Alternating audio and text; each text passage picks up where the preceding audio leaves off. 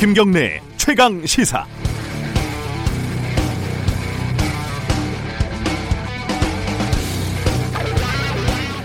지난해부터 뉴스타파는 국회의원들이 한 해 세금 130억 원이 들어가는 정책 연구 보고서를 만들 때 기존 자료를 대충대충 베끼고 돈만 타내는 실태를 고발하고 있습니다. 보도가 나간 후 지금까지 21명의 의원이 잘못을 인정하고 1억 4천만 원을 반납했습니다. 이해찬 더불어민주당 대표의 경우 2012년부터 8천만 원의 세금을 사용해서 18건의 정책 연구를 진행을 했는데 보고서가 공개된 것은 두 개에 불과합니다. 16건은 세금만 썼을 뿐 어떤 연구를 했는지 자세히 알 수가 없습니다. 이해찬 의원실에서는 공개할 수준이 안 되는 보고서라서 공개하지 않는다는 입장을 밝혔습니다. 약 1억 원의 세금을 쓰고 수준 미달의 보고서를 작성했고 그래서 보여줄 수 없다. 이런 이상한 논리입니다. 김진태 자유한국당 의원, 의원의 경우도 7천만 원을 쓰고 14건의 보고서를 썼는데 13건은 비공개하고 있습니다. 비공개 이유도 비공개입니다. 국회가 마비됐다는 말들이 많은데 잘 보이지 않는 곳에서 여야는 하나였습니다. 2월 25일 월요일 김경래 최강 시사 시작합니다.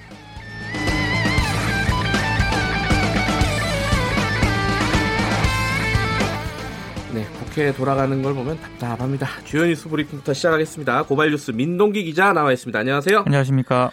첫 소식은 아무래도 이번 주가 어, 북미 정상회담이니까 이걸로 가야겠죠. 네, 김정은 북한 국무위원장이 지난 23일 전용 열차를 타고 베트남 하노이로 출발을 네. 했습니다. 북한 관영 매체가 어제 보도를 했는데요. 2차 북미 정상회담이 김 위원장의 열차 대장정으로 막이 올랐습니다. 네. 중국 내륙하고요. 베트남 북부 지역을 거쳐서 이르면 오늘 그리고 아니면 뭐 내일 오전에 도착한다는 그런 보도가 나오고 있는데요. 네. 왜 열차를 이용했느냐를 두고 여러 분석이 나오고 있습니다. 제일 궁금하죠. 전용기 참매 1호를 이용할 경우에는 안전 우려가 있을 수 있다. 그래서 전용 열차를 이용을 했다. 이런 분석이 하나 있고요. 네. 김일성 주석의 1958년 베트남 방문 행적을 밟아가는 것 아니냐는 그런 분석도 있습니다. 마지막으로 예상 동선에 중국과 베트남의 개혁 개방 현장이 있기 때문에 정상회담을 앞두고 경제 성장 의지를 보여주려는 측면도 있다. 뭐 여러 가지 분석이 나오고 있습니다. 네. 트럼프 대통령이 오늘쯤 워싱턴을 출발해서요. 내일 하노이에 도착할 것으로 예상이 되고 있습니다. 네. 이제 이틀 남았네요. 그죠? 그렇습니다. 자, 베트남 현지에 어, 고발뉴스 이성호, 이상호 기자가 일찌감치 가 있다면서요? 한 달 전부터 가 있었습니다. 예. 일단 잠깐 연결해가지고 오늘 뭐 길게 얘기하진 못하겠지만 현지 분위기 잠깐 들어보죠. 어, 연결돼 있습니까? 이상호 기자 나와 있습니까? 예, 예, 이상호입니다. 안녕하십니까. 예, 안녕하세요. 거기 지금 몇 시예요? 아, 새벽 5시 넘었죠? 아, 네. 일찍 일어나셨네요. 아유, 일찍 일어나야죠. 또 KBS에 연결한다는데. 지금- 기다리고 있습니다. 어디에서 요새는 취재 어, 어떻게 취재를 하고 계신가요? 예, 저희가 헛짚어가지고요. 네. 다낭에 한 20일 가까이 있었어요. 예, 처음엔 다 다낭인 줄 알았죠, 뭐. 예. 예, 그래서, 어, 그쪽에서 기다리면서 취재하다가 네. 이제 옮긴 지한 일주일, 음. 하노이 시내에 지금 들어와 있습니다. 하노이 분위기는 어때요? 뉴스에서 보긴 보는데 현지에 있으면 좀 어, 실감나게 어떤 느끼실 것 같아요, 현지 분위기를. 예, 사실 뭐 분위기를 얘기하다가 그런 말씀들 많이 하시는데 네. 겉보기에는 지난주까지는 뭐큰 아이고야. 이 국제 전화라서 안정적이지 못한 것 같습니다. 자, 조금 있다가 연결이 다시 되면은 나눠보도록 하고요. 잠시 후 2부에서도 어, 전 통일부 장관이죠. 정동영 민주평화당 대표 연결해가지고 어, 나눠보도록 하겠습니다. 아 다시 연결됐다고 하네요.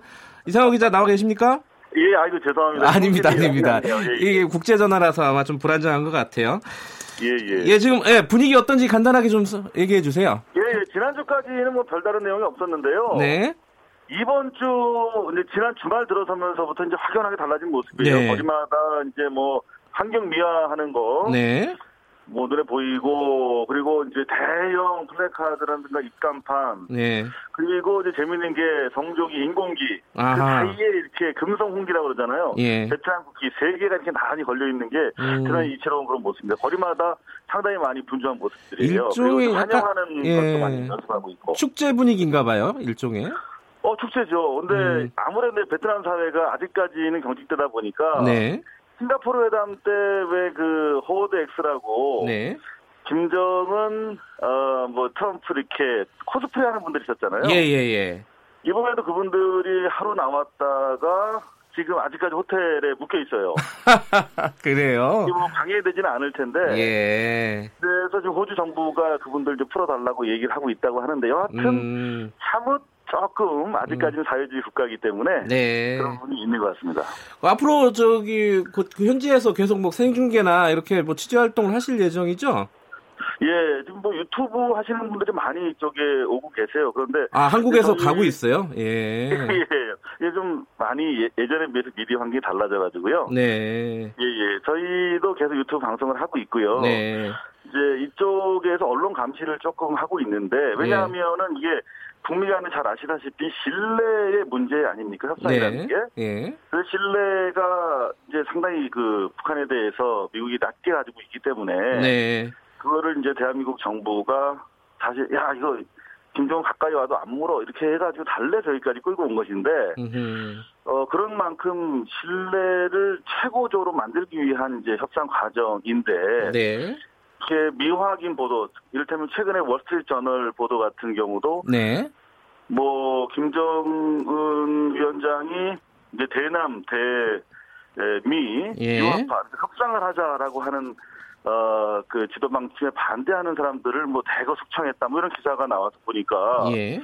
그게 엄청나게 국내에도 많이 어 역으로 수입을 했거든요 기사를 음. 네. 받았는데 네. 보니까 조선일보에 오래 있던 그 탈북자 출신 네. 기자가 쓴 글이더라고요. 그래서 음, 그 상당히 그 근거가 모호하고 네. 어 사실 그분이 오랫동안 북한이 대화 상대가 아니라 반인권 국가이기 때문에 예. 어, 무력으로라도 사실은 어 중시시켜야 되는 나라다. 뭐 예, 이런 예. 식으로 했던 분인데 그런 식으로 해서 지금 신뢰를 이 시기에 집중적으로 해치려고 하는 노력들이 알겠습니다. 북한과 네네. 베트남에서 그러면은 이 기존 한국 언론을 좀 감시하는 역할을 하시겠다. 뭐 이런 말씀이시네요. 그죠? 아무래도 이쪽에 있는 네. 사실 좀 진실대로 전하고 네. 어, 좀 한국 언론이 보도하지 않는 부분 이를테면 네. 최근에 한인회에서 이제 성공 기자회견을 했는데 네. 어, 좀, 좀 불편한 말씀인지 몰라도 공중파 카메라가 하나도 안 왔더라고요. 아, 그래요. 음. 네, 그래서 그런 것들도 저희가 조금 직접적으로 예. 어, 보도할 수 있도록 노력을 하고 있습니다. 알겠습니다. 그, 뭐, 건강 조심하시고요. 아마 예, 이제 예. 행사 진행되면 한 번 더 연결할 기회가 있을지도 모르겠습니다. 자, 오늘은 여기까지만 예, 예. 듣겠습니다. 고맙습니다. 예, 예, 수고하십시오. 예, 베, 베트남 하노이에 나가 있는 어, 고발뉴스 이상호 기자 잠깐 연결했습니다. 사장님이신가요? 대표 기자고요. 자, 자유한국당 소식 좀 알아보죠. 자유한국당 전당대회 선거인단 최종 투표율이 20%대 중반을 기록을 했는데요. 네. 당원들로 구성된 선거인단 36만 9,952명을 대상으로 모바일 그리고 현장 투표를 이틀 동안 실시를 했는데 24.58%의 투표율을 보였습니다. 현장 투표도 5.88%의 투표율을 기록을 했는데요. 예. 2017년 7.3 전당대회 투표율보다 낮은 수치입니다. 음, 이른바 그 야권에서 대권 잠룡으로 불리우는 당권 주자들이 출마했는데도 불구하고 예. 투표율이 낮게 나타났는데요. 예상보다 조금 낮았다. 예. 그렇습니다. 아무래도 뭐 5.18 폄훼 논란이라든가 태극기 부대 탄핵 논란 등이 주 요인으로 분석이 음, 되고 있습니다. 네. 오늘과 내일은 일반 국민을 대상으로 한 여론조사가 실시가 되고요. 전당대회 당일인 27일에는 대의원 현장 투표 및 개표 결과가 발표가 됩니다. 그렇습니다. 지금 뭐 지지율 관련해 갖고 여론조사도 많이 나오고 그래 갖고 좀 엇갈리고 있는 게 있어요. 그렇습니다. 네, 결과가 어떻게 나올지 좀 궁금한 부분이 있습니다.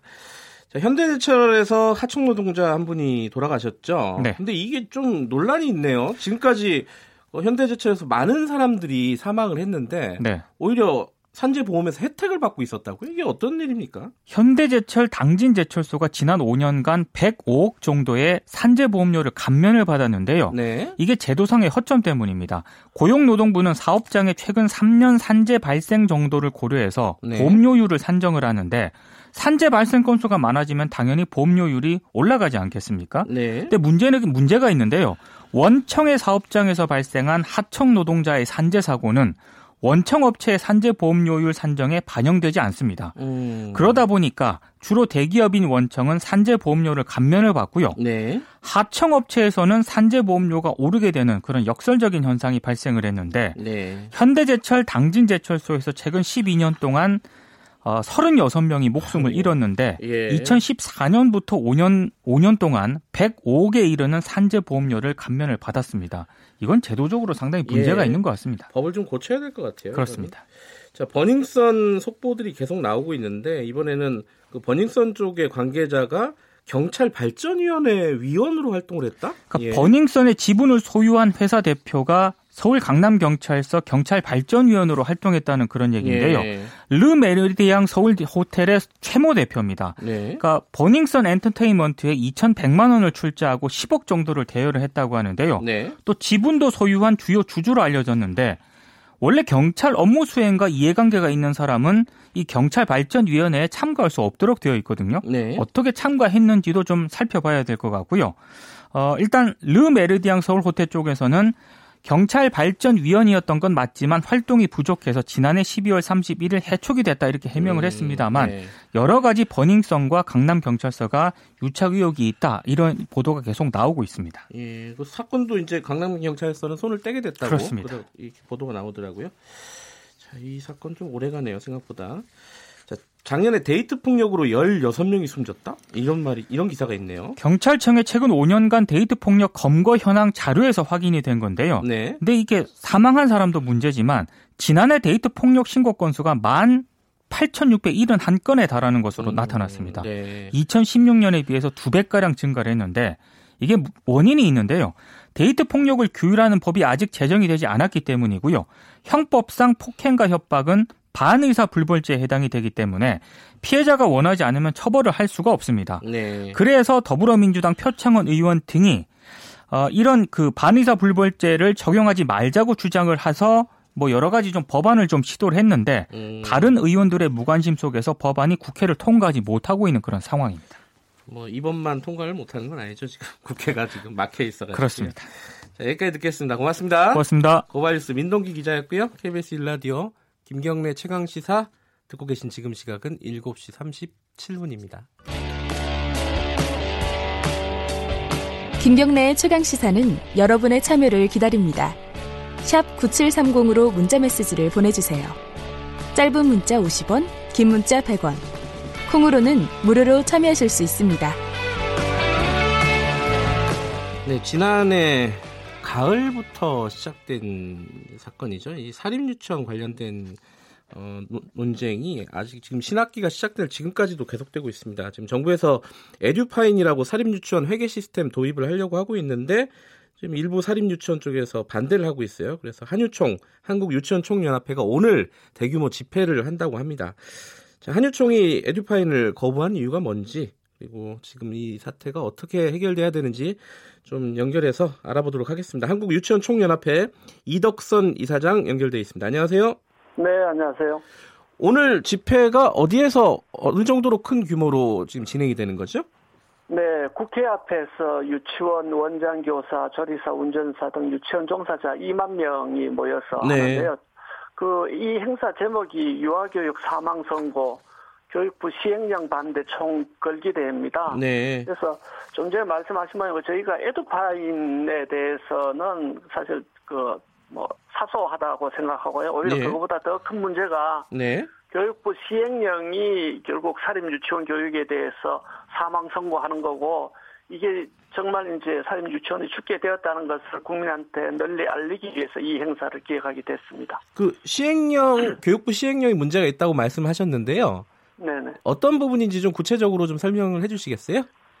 그 시행령이 사실은 아주 그 심각한 문제입니다. 네. 사립 유치원의 자율성을 억압하고 그 저기 처벌이 너무 너무 강해서 정상적으로 운영이 그 불가능할 정도입니다. 예를 몇 가지 들어볼게요. 예.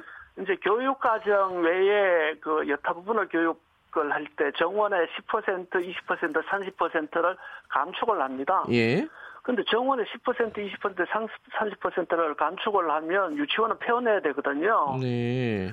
선생님들도 저 일자리를 잃을 거고요. 근데 이게 교과 과정 외 교육이란 게 뭐냐면 예를 들어서 유치원 선생님은 여자분들이 많잖아요. 예. 근데 체육 시간에 남자 강사를 쓰면 이게 그 교과 과정 위반이 되고 그다음에 정규국 교과 과정에 요즘 엄마들이 이제 영어에 대해서 관심이 많잖아요. 예. 예. 그 영어 교육을 하면 또 이런 것도 교과 과정 위반이 되는 거죠. 결국 예. 다른 말로 하면 교과 과정이 모든 유치원이 거의 동등하게 되는 겁니다. 예. 사실은 우리나라 교육 과정은 상당히 유치원 교육 과정은 우수하거든요. 예. 뭐 몬테소리, 발도로프 등 우수한 그 해외 프로그램을 뭐 다 그 수용을 하고 있고 또 자체적으로 또 이제 숙교육이라든지 어떤 그런 교육이 많이 개발돼 있는데 그런 것이 오히려 해일화될 그런 위험이 있습니다. 그러면요, 어, 아까 말씀하신 네. 그 에듀파인 그 회계 시스템은 도입할 수 있다고 말씀하시는 건가요? 그러면은?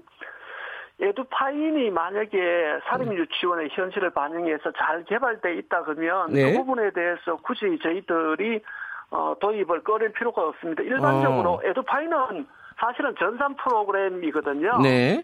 그런데 전산 프로그램은 그, 그, 그 개발 단계를 보면 분석을 하고 설계를 하고 개발을 하고 그 다음에 이제 안정화 단계가 통상 한 2년 정도 걸립니다. 네.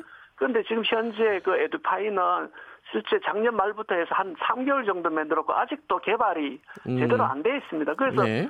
얼마 전에 그 교육부에서 발표했는 것도 보면 일부만 지금 이렇게 그 시연을 했거든요. 네. 그러니까 저희는 지금 교육을 담당하고 있는데 저희를 대상으로 시험 대상으로 삼지 말아라. 음. 이 부분에 대해서는 충분히 우리 현실에 우리 사립 유치원 돌아가는 그 업무를 어, 파악을 해서 분석하고 그거에 대해서 정상적으로 개발됐다 그러면 우리가 전산화에 대해서 반대할 이유가 뭐가 있겠습니까? 아, 근데 지금 이제 겉으로 드러난 지금까지 쟁점은 에듀파인을 한유, 한유총에서 거부하고 있고 정부는 이 거부하는 한유총 유치원들에 대해서 강경하게 대, 대처하겠다. 이게 네네. 이렇게 알고 있었는데 지금 오해가 있다 이런 말씀이신 건가요? 그러면? 지금 말씀하시는 거가 에듀파인을 안 쓰면 투명성이 떨어진다 네. 이렇게 쟤들한테 더 씌우기 하는 그런 부분이고요. 네. 어, 에듀파인의 실제 사립 유치원의 그 특수성이나 현실이 반영돼 있다 그러면 전산 프로그램 쓰는 걸 저희는 어, 동의를 합니다. 아 그래요? 그러면 신학기부터 에듀파인을 쓸 수 있다 이런 말씀이시네요 지금? 제가 생각하기에는 아직 이 프로그램은 개발조차도 안 돼 있고요. 그 아, 부분은 아니, 정부는 다 개발했다고 지금 얘기하고 아, 그거는, 있는데. 예. 그거는 저기 언론 플레이고요. 예. 실제로 저희들한테 그 한번 보여준 적도 없고 대화도 네. 한 적이 없습니다. 예. 저희가 쓰는 프로그램인데 저희하고 대화도 없고 네. 그 부분을 놓고 이야기도 없었는데 어떻게 그게 개발이 예, 완료됐다고 일방적이었다 이런 말씀이시고요. 근데 그거를 한번 여쭤봐야 될 것 같아요. 기사에서 보니까요. 이 한유총 말고 다른 단체들이 생기지 않았습니까? 한국 사립 네네. 유치원 협의회 한사협이라고 불리는 네네. 단체도 있고 뭐 전국 사립 유치원 연합회 전사련이라고 불리는 단체들도 있는데 네. 이 단체들은 지금 정부가 시행하고 있는 것들을 에듀파인도 그렇고요.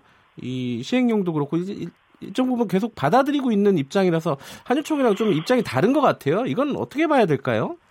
기자님이 들은 것 모양으로 에듀파인을 안 쓰면 뭐 네. 어떻게 보면 행정처벌뿐만 아니고 형사처벌까지 한다라고 하잖아요. 예. 그러니까 그런 거에 대해서 겁을 먹고 네. 그런 단체에서는 그 쓰겠다고 하는 것 같고요. 예. 지금 그런 단체도 애초에 그 구성할 때 발기식 때 보면 네. 그모 당의 그 국회의원이 주도하고 이렇게 했거든요. 네. 저희는 그런 단체는 감변 단체라고 생각을 합니다. 아, 관변 단체다. 한사협. 네, 실제 한- 예. 사립 유치원의 75% 정도 그 원화가 다니는 유치원이 저희 한유총에 예. 소속돼 있고요. 예. 거기는 뭐 한 50개 유치원 정도 음. 어, 소속돼 있습니다. 예, 한, 한, 한사협, 한국사립유치원협의 그 단체 인터뷰를 읽어보니까 좀 지금 이사장님하고는 조금 다른 얘기를 하던데, 그거는 뭐 양쪽의 입장이 다른 걸로 보고요. 네. 지금 그, 그러면은 아까 시행령 말씀하셨지 않습니까? 근데 네. 시행령 중에 또 하나 쟁점 중에 하나가 폐원할 때 학부모의 3분의 2 이상, 3분의 2 이상의 동의를 받도록 의무화했다. 이것도 지금 반대하고 계시잖아요. 요거는 반대하는 이유가 어떤 건지 좀 여쭤볼 수 있을까요? 그 폐원이라는 거는 네. 따져보면 어떻게 보면 그 유치원 원장 입장으로 봤었을 때는 어 자기가 평생 동안 했는 부분에 대해서 더 이상 못하겠다. 네. 이렇게 범 저기 어, 범죄자로 낙인 찍히면서 못하겠다 그런 부분이잖아요. 네. 그러면 그 부분에 대해서 학부모 3분의 2 동의를 받으라는 거는 예. 사실은 어, 직업 선택의 자유 제한 문제도 있고 지금 태어나고자 이렇게 마음먹은 음. 사람한테 강제적으로 다시 예를 들면 교육을 하라 그래가지고 예. 제대로 교육이 되겠습니까? 예. 그래서 저희 저희가 생각하기에는 만약에 그런 경우는 오히려 그 교육청하고 그 원장님하고 협의를 해서 네. 언제까지 폐원을 유예를 해줘라. 그러면 음. 그 옆에 뭐 공립 유치원을 짓거나 이렇게 해서 네. 충분히 아이를 수용할 수 있을 때까지 참아주면 그 뒤에 폐원을 할 수 있게 해주겠다. 이렇게 하는 게 맞지. 폐원을 한다 그러면 그거에 대해서 감사하겠다. 어, 형사처벌 하겠다. 이거는 네. 사실은 그 파쇼 거의 독재라고 생각합니다. 그 교육의 특수성 때문에 이제 정부는 그렇게 얘기하고 있는 것 같은데요. 또 하나가 지금 쟁점 중에 하나가 여쭤봐야 될 것 같은데 시설 사용료를 한유총에서는 좀 달라. 유치원 네네. 건물이 이제 유아 교육에 투입이 되는 거니까요. 사유재산인데. 네네. 근데 정부에서는 어, 줄 수 없다. 왜냐하면 네. 이제 그 부모의 돈과 정부의 어떤 지원금들이 다 이미 들어가 있고 감가상각 같은 것도 하지 않느냐. 이런 네. 입장인데 이건 어떻게 지금 보고 계세요? 그 최근에 그 공립 상도 유치원이 붕괴가 있었어요. 예. 아시죠? 예, 예. 그 유치원, 그래서 그 아이들을 딴 데 수용을 해야 되니까, 그 정부에서 동아 유치원이라는 거를 비어 있는 걸 임대를 했습니다. 네네. 거기에 뭐냐면 3년 동안 매년 5, 5천만 원 임대료를 지불을 합니다. 네. 그럼 공립 유치원은 임대료를 지불해도 되고, 네. 사립 유치원은 분명히 개인 재산이 거기에 많이 들어가 있는데 그거에 대해서 정부에서 추가적으로 임대료를 달라 그런 게 아니고요. 네. 유치원 원비에서 시설 사용료를 비용으로 처리를 해 달라. 음. 라는 거는 너무나 타당한 거 아니, 아닙니까? 네. 회계적으로 봤었을 때 어떤 교육 서비스를 제공하기 위해서 거기 어떻게 보면 근로자의 그자 교사의 인건비도 들어가고 네. 어? 이런 그 시설에 대한 어떤 임대료 개념도 들어가고 네. 여타 예를 들면 교재라든지 이런 부분은 원가거든요. 네. 원가를 인정을 못 하겠다는 거는 사실은 어디 발상인지 저희들은 도저히 이해를 할 수가 없습니다. 근데 이 지금 말씀하신 여러 주장들이 정부에서는 지금 받아들이지 않겠다 이런 입장인데 이게 계속 이렇게 가면은 어떻게 되는 겁니까? 지금 어 예컨대 어 유치원에 보내는 부모들이 걱정할 만한 일이 벌어지는 겁니까? 어떻습니까? 저희는 네. 실제 그 교육부에서 진정 저희들하고 대화하기를 원합니다. 그리고 네. 저희 그 사립 유치원도 실제 학부모 님들 의견하고 아이들을 사랑해서 네. 실제 유치원을 운영하고 있는 분들이거든요. 네. 그런데 대화조차 이렇게 하지 않는 거는 우리나라 그 교육을 책임지고 있는 공무원으로 자세가 아니라고 합니다. 네. 아니라고 생각합니다. 예. 헌법에 보더라도 공무원은 국가에 대해서 봉사자라고 명시가 돼 있지 않습니까? 예. 그런데 어떻게 소통과 포용을 이야기하는 정부가 이야기조차 하지 않겠다. 네. 라는 거는 우리를 국민으로 인정하지 않겠다. 라는 거 갖고 진대가 없고요. 그럼 국민으로 인정하지 않는 사람한테 어떻게 유아교육을 맡깁니까? 네. 회원도 못하게 합니까? 이건 사립 유치원을 고사시키고 어떻게 보면 획일적인 그 저기 뭐 공립화를 시키기 위해서 의도적으로 이렇게 한다 이렇게밖에 생각이 되지 않습니다. 아, 그 지금 그렇다면은 정부에서 지금 기조를 유지를 한다면요, 에듀파인 같은 것들을 어, 거부할 경우에는 강경하게 대처하겠다. 뭐 이런 부분들이 대화가 안 된다면은 집단 휴원이나 집단 폐원도 지금 예정하고 계신 거예요? 어, 그런 사태는 오지 않아야 한다라고 생각을 합니다. 네. 저희가 생각하기는 아이들한테 피해가 가는 거는 예. 어, 오지 않아야 된다 생각하고 네. 교육부가 저희들을 그렇게 몰고 가서는 안 된다라고 생각을 합니다. 예. 네, 저희는 어, 우리 그 교육부가 그렇게 하지 않을 거라고 생각을 합니다. 그래서 오늘 집회에 저희 이야기하는 거에 대해서도 어, 교육부가 듣고 어, 진정성 있게 나오기를 기대하고 있습니다. 그러면 지금 정부에서 어, 지금 이사장께서 말씀하신 부분들을 한꺼번에 뭐 다 들어줄 수는 없을 거 아닙니까? 어떤 부분이 어, 일정 부분 해결이 되면은 대화에 응할 수 있다. 혹은 뭐 지금 집회 같은 것들을 앞으로 이제 줄여 나가고 정상적으로 유치원을 운영할 수 있다. 핵심이 뭡니까? 지금 여러 가지 말씀하셨는데요. 일단 저희는 무조건 대화를 하자라는 거죠. 에드파인도 어떻게 예를 들면 개발되어 있는지 그걸 보자라는 거고 네. 지금 대화를 우리가 하지 않, 않겠다는 게 아니고 네. 정부가 하지 않겠다는 거거든요. 서로 양쪽이 말이 달라가지고 참 이거 아니에요. 어렵네요. 그 부분에 예. 대해서는 기자님이 필요하다 그러면 뭐 예. 이렇게 같이 예를 들면 어떤 의미에서 출연시켜 확인하는 것도 한 방법 예, 같은데요. 예. 저희는 끊임없이 교육부한테 대화하자. 네. 그다음에 교육부 직접 방문도 하고 공청회도 열어달라. 네. 어? 우리 여기 뭐 이야기할 게 있다 수없이 이야기를 했었죠. 네. 그런데 정부는 대화를 하지 하, 대화는 하지도 않고 엄벌에 처하겠다. 어? 뭐 법대로 하겠다. 형사처벌 하겠다. 이런 식으로 또 심지어는 잘 아시는 모양으로 교육부에서 아, 아. 공정위, 국세청 등 우리나라 그 주요 어떻게 보면 공권력 기관을 다 동원해서 처벌하겠다고 하, 하지 않습니까? 예. 아, 우리가 무슨 뭐 범죄 집단입니까? 예, 그 알겠습니다. 일단 뭐 오늘 시간 관계상 여기까지 듣고요. 지금 말씀하신 부분 정부의 입장이나 이런 부분들은 아마 정부 쪽과 한번 연결해 가지고 저희들 얘기를 좀 들어봐야 될 것 같습니다. 자, 여기까지 듣겠습니다. 고맙습니다. 네, 감사합니다. 한국 유치원 총연합회 이덕선 이사장이었습니다.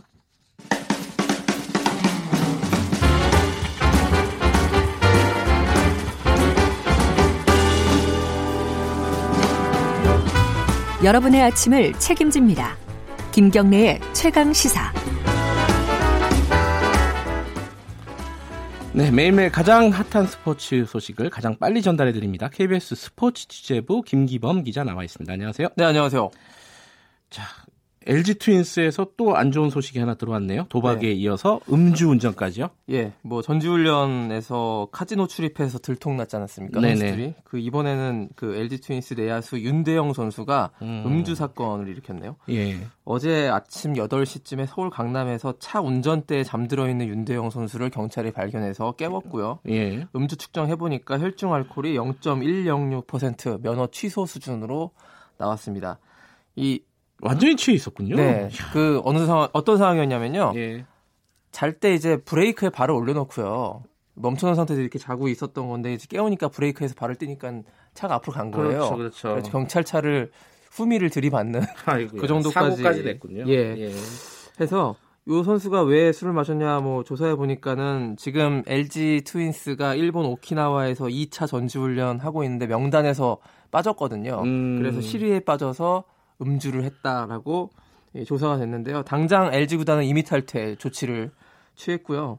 이 음주운전 사건은 카지노 건보다 도박 사건보다 좀 더 엄중하게 그렇죠. 다뤄야 됩니다. 최근에 뭐 윤창호법 등 음주운전에 대한 경각심이 사회적인 문제가 되는 이런 상황에서 또 예. 그 모범을 보여야 될 프로야구 선수가 음주운전, 그러니까 술을 먹고 운전대를 잡는다는 자체가 예. 굉장히 문제가 있는 거잖아요. 이미 탈퇴면 앞으로 뭐 못 뛰는 거죠. 못 뛰는 예, 거예요. LG에서는 음. 그렇게 되어 있습니다. 신속하게 조치를 내렸네요. 네, 메이저리그 강정호 선수도 음주운전으로 한번 홍역을 치렀잖아요. 그렇죠.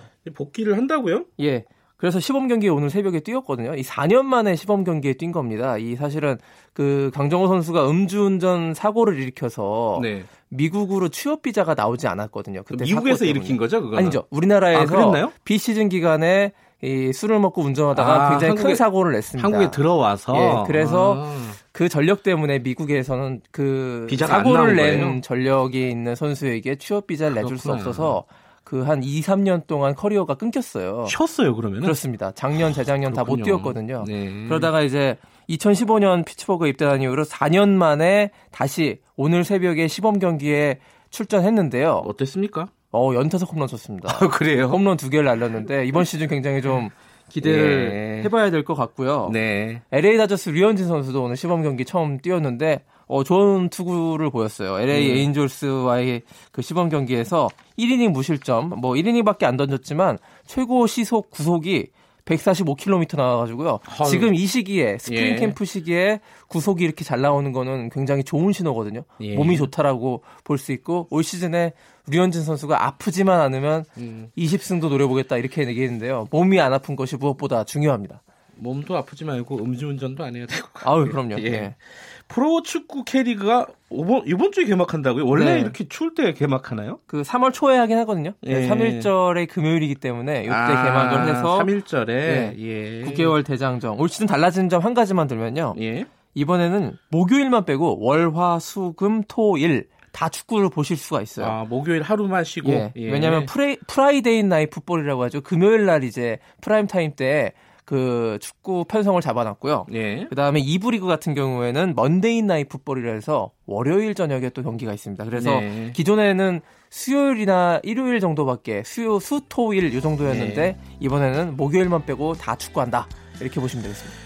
봄이 왔어요. 네, 봄입니다. 오늘은 여기까지 듣겠습니다. 고맙습니다. 고맙습니다. KBS 스포츠 취재부 김기범 기자였고요. KBS 일라디오 김경래 최강시사 1부는 여기까지 하고요. 2부에서는 아까 말씀드렸듯이 민주평화당 정동영 대표 전 통일부 장관이죠.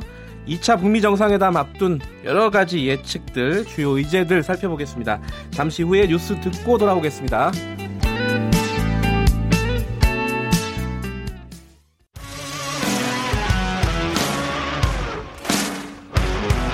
탐사보도 전문 기자 김경래 최강 시사. 김경래 최강시사 2부 시작하겠습니다. 2부는요, 북미 정상회담 얘기를 좀 하겠습니다. 어, 전 통일부 장관, 민주평화당 정동영 대표 연결해서요. 지금 김정은 위원장이 열차를 타고 베트남 하노이로 가고 있지 않습니까? 한참 달리고 있을 텐데, 이 말들이 많습니다. 왜 열차를 탔을까? 그리고 2차 정- 북미 정상회담에서는 1차와는 다르게 어떤 실질적인 구체적인 결과가 나올지 이 부분도 궁금하고요. 자 연결해 보겠습니다. 안녕하세요. 예, 안녕하십니까. 정동영입니다. 네. 제일 사람들이 궁금해하는 부분들이 왜 열차를 탔을까인데 요거 정동영 대표님은 어떻게 해석하고 계시나요? 열차 자체가 메시지이고 전략이라고 생각합니다. 예. 아, 이미 평양역을 출발할 때부터 세계의 이목을 끌었고 이미 사실상 정상회담에 대한 생중계가 시작됐지 않습니까? 네. 그리고 이제 거기에 전략이 담겨 있는 거죠. 어, 음. 하나는 북중 전략 협력이라는 측면이 있을 거고 네.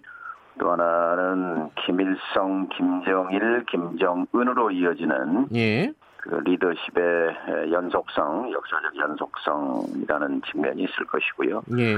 또 베트남까지 어쨌든 육로로 이어지게 되면 네. 북한, 중국, 베트남, 아시아 공산주의 3국인데요. 이 사회주의 국가들끼리의 협력을 강조하는 효과도 있을 음. 거라고 생각합니다. 예.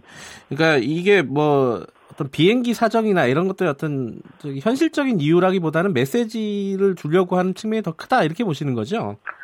북한 외교는 굉장히 능수능란합니다. 네. 중국과 소련 사이에서 줄타기 외교를 할 때도 늘 그 메시지와 전략을 가지고 중국과 베- 어, 소련 사이에 등거리를 해왔거든요. 네. 지금 미국과 중국을 앞에 놓고 지금 자신들의 목표를 달성하기 위해서 네. 어, 미국을 끌어들일 때는 미국을 끌어들이고 또 중국을 활용할 때는 중국을 활용하고 하는 네. 그런 전략 속에서 이 열차 아, 아, 를 선택했다고 보고요. 예. 어, 베트남의 길을 가기 위한 길을 가고 있다. 저는 그렇게 음. 봅니다. 그러니까 장소가 베트남인데요. 네. 그냥 단순히 정상회담의 장소로 그치지 않고 네. 그 어, 하노이가 베트남의 길을 상징하는 아하, 것이고 예. 그 하노이로 가는 길을 중국 대륙을 가로질러서 지금 하노이로 가고 있는 거죠. 아, 예, 이게 지리적인 게 문제가 아니라 이 베트남을 어떤 앞으로 가야 할 방향으로 생각하는 그런 상징이 보인다 이런 말씀이시네요. 음. 작년 판문점 회담 때 문재인 네. 대통령에게 김정은 위원장이 전한 말이 의미심중합니다. 네. 베트남의 길을 가고 싶다. 음. 지금 바로 그 1년 전 네. 남북 정상회담에서 토로했던 예. 베트남의 길을 가고 싶다는 그것을 실천에 옮기고 있는 과정이라고 예. 보여집니다. 그 지금 다들 예측이 좀 분분해요. 보안이라 이제 알려진 바가 별로 없어가지고 이 열차로 하노이까지 갈지 아니면 항공편을 중간에 갈아탈지 이거 뭐 예측하시긴 좀 쉽지는 않겠지만 어떻게 보십니까?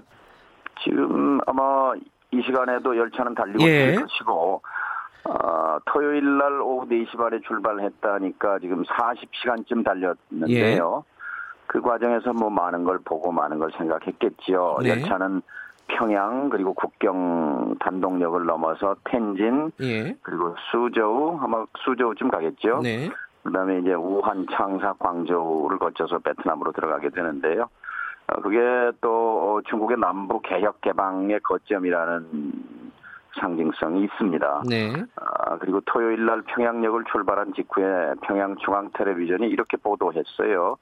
조국과 인민의 부강과 번영을 위한 먼 길을 머나먼 음. 길을 떠나셨다. 네. 뭐 이렇게 보도를 했는데 아마 아, 많은 걸 보고 어, 그 느꼈으리라고 생각합니다. 예.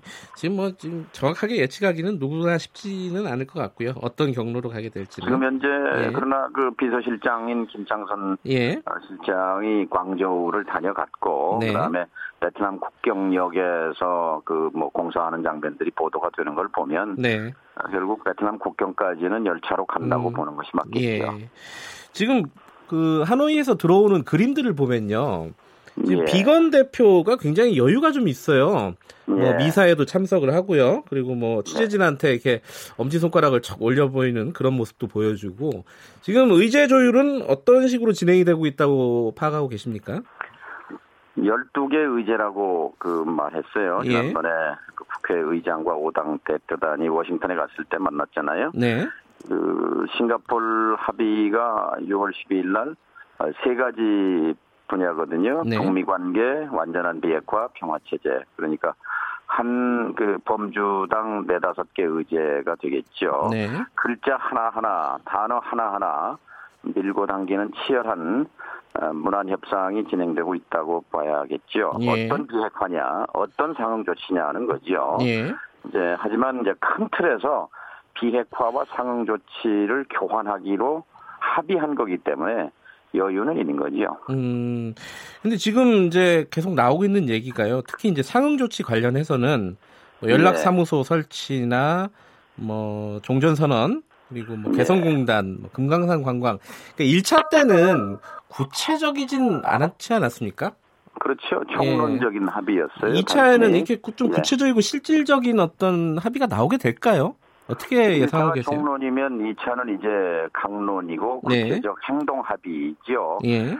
북이 이제 상응 조치와 관련해서 정치적으로 가장 중, 정치 군사적으로 중요하게 보는 것은 전략 자산 전개 문제입니다. 네. 그러니까 핵 잠수함, 핵 항공모함, 남한 항구를 들락거리는 이 핵, 이 그런 전략 자산, 핵 네. 폭격기 이 문제에 에, 그 관심을 집중해 왔고 이게 네. 신년사에도 담겼죠. 네.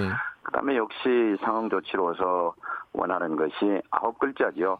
새로운 북미 관계 수립입니다. 네. 새로운 북미 관계 에, 수립. 예. 이, 이 아홉 글자를 달성하기 위해서 이제 입구가 연락사무소 설치와 이익대표부 교환 뭐 이런 부분이 있을 것이고요. 네. 그 다음에 이제 새로운 북미 관계로 가기 위해서는 이 제재 국면을 전환해야 한다. 제재 완화 문제를 끈질기게 요구해 왔기 때문에 네. 제재 완화의 강론이 이제 필요하게 되겠죠. 예.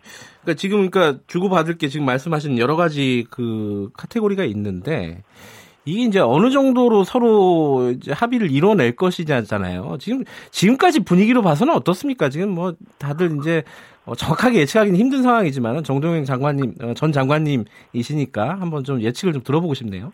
제가 북쪽과 협상도 해보고 북한의 핵포기 결단을 예. 끌어내 보기도 했습니다. 2005년 9.19 공동선언 전에 예. 김정일 위원장과 어, 담판을 하기도 했었는데요. 그리고 그 이후의 과정을 쭉 지켜보면 아까 말씀드린 대로 큰 틀에서 어, 비핵화와 그리고 제재 완화 이것을 교환 거래하기로 합의가 정상 간에 됐기 때문에 네. 저는 이제 문안 하나 하나는 뭐 들여다볼 수가 없습니다만 저는 네. 교환이 될 거라고 음. 봅니다. 근데 좀 더 이제 큰 좀 크게 보면 네. 아마 2차 북미 정상회담에서 NPT 복귀 선언을 할 가능성이 있습니다. 그러면 아, 예. NPT 복귀면 2003년 1월 달에 탈퇴했으니까 네. 16년 만에 복귀가 되는 거예요. 예. 그러니까 NPT 복귀와 함께 네. 북이 이제 내놓을 수 있는 카드로 미국의 가장 그 구미에 당기는 것은 이 대륙간 탄도 미사일 ICBM의 반출 문제거든요. 예. 이런 부분은 사실 북으로서는 뭐 내줄 수 있는 카드입니다. 네. 왜냐하면 ICBM에 대해서는 이제 그 발사대와 함께 엔진 시험장을 전문가들의 참관하에 영국 폐기하겠다 이렇게 말했기 때문에 네. 뭐 폐기 약속을 이미 이 남북 정상회담에서 밝힌 바 있거든요. 네. 그렇기 때문에 이것을 가령 이제 트럼프 대통령에게 손에 잡힐 수 있는 가시적인 성과물로 내놓을 수도 있는 거죠. 이걸 네. 해외로 어, 국외로 어, 빼내기로 했다 이렇게 네. 뭐 이런 부분들이 이제 양국 정상 간에 직접 담판해서 네. 어, 내놓을 선물 목록 중에 하나 들어갈 수 있겠죠. 어, 그러니까 NPT 그러니까 핵 확산 금지 조약에 북한이 복귀할 수 있다. 이번 2차 정상회담을 통해서 그렇죠. 예. 이 상응 조치 제재 완화 를 끌어내기 위해서는 네. 뭔가 미국의 주류 사회 여론을 설득할 수 있는 네. 카드가 있어야 되는 거거든요. 예. 미국은 여론이 움직이는 사회지 않습니까? 네. 그래야 트럼프 대통령으로부터 제재 완화에 관한 구체적 언급을 이제 이끌어낼 수 있겠죠. 예. 지금 제재는 세 차원에서 진행되지 않습니까? 하나는 유엔 차원, 하나는 이제 미국의 독자적인 제재, 그리고 남한의 제재 틀, 음. 524 제재하고 뭐 개성공단 폐쇄 같은 거죠. 예. 그런데 이 제재 틀을 움직이려면 뭔가 아, 큰 교환 거래가 저는 있을 거라고 내다봅니다. 음, 예, 긍정적인 그 약간 어, 전망을 갖고 계신 것 같고요. 근데 네. 지금 최근에요, 어, 존 볼턴 보좌관, 백악관 보좌관이 한국에 방문을 하기로 했었는데 그게 취소가 됐어요. 예.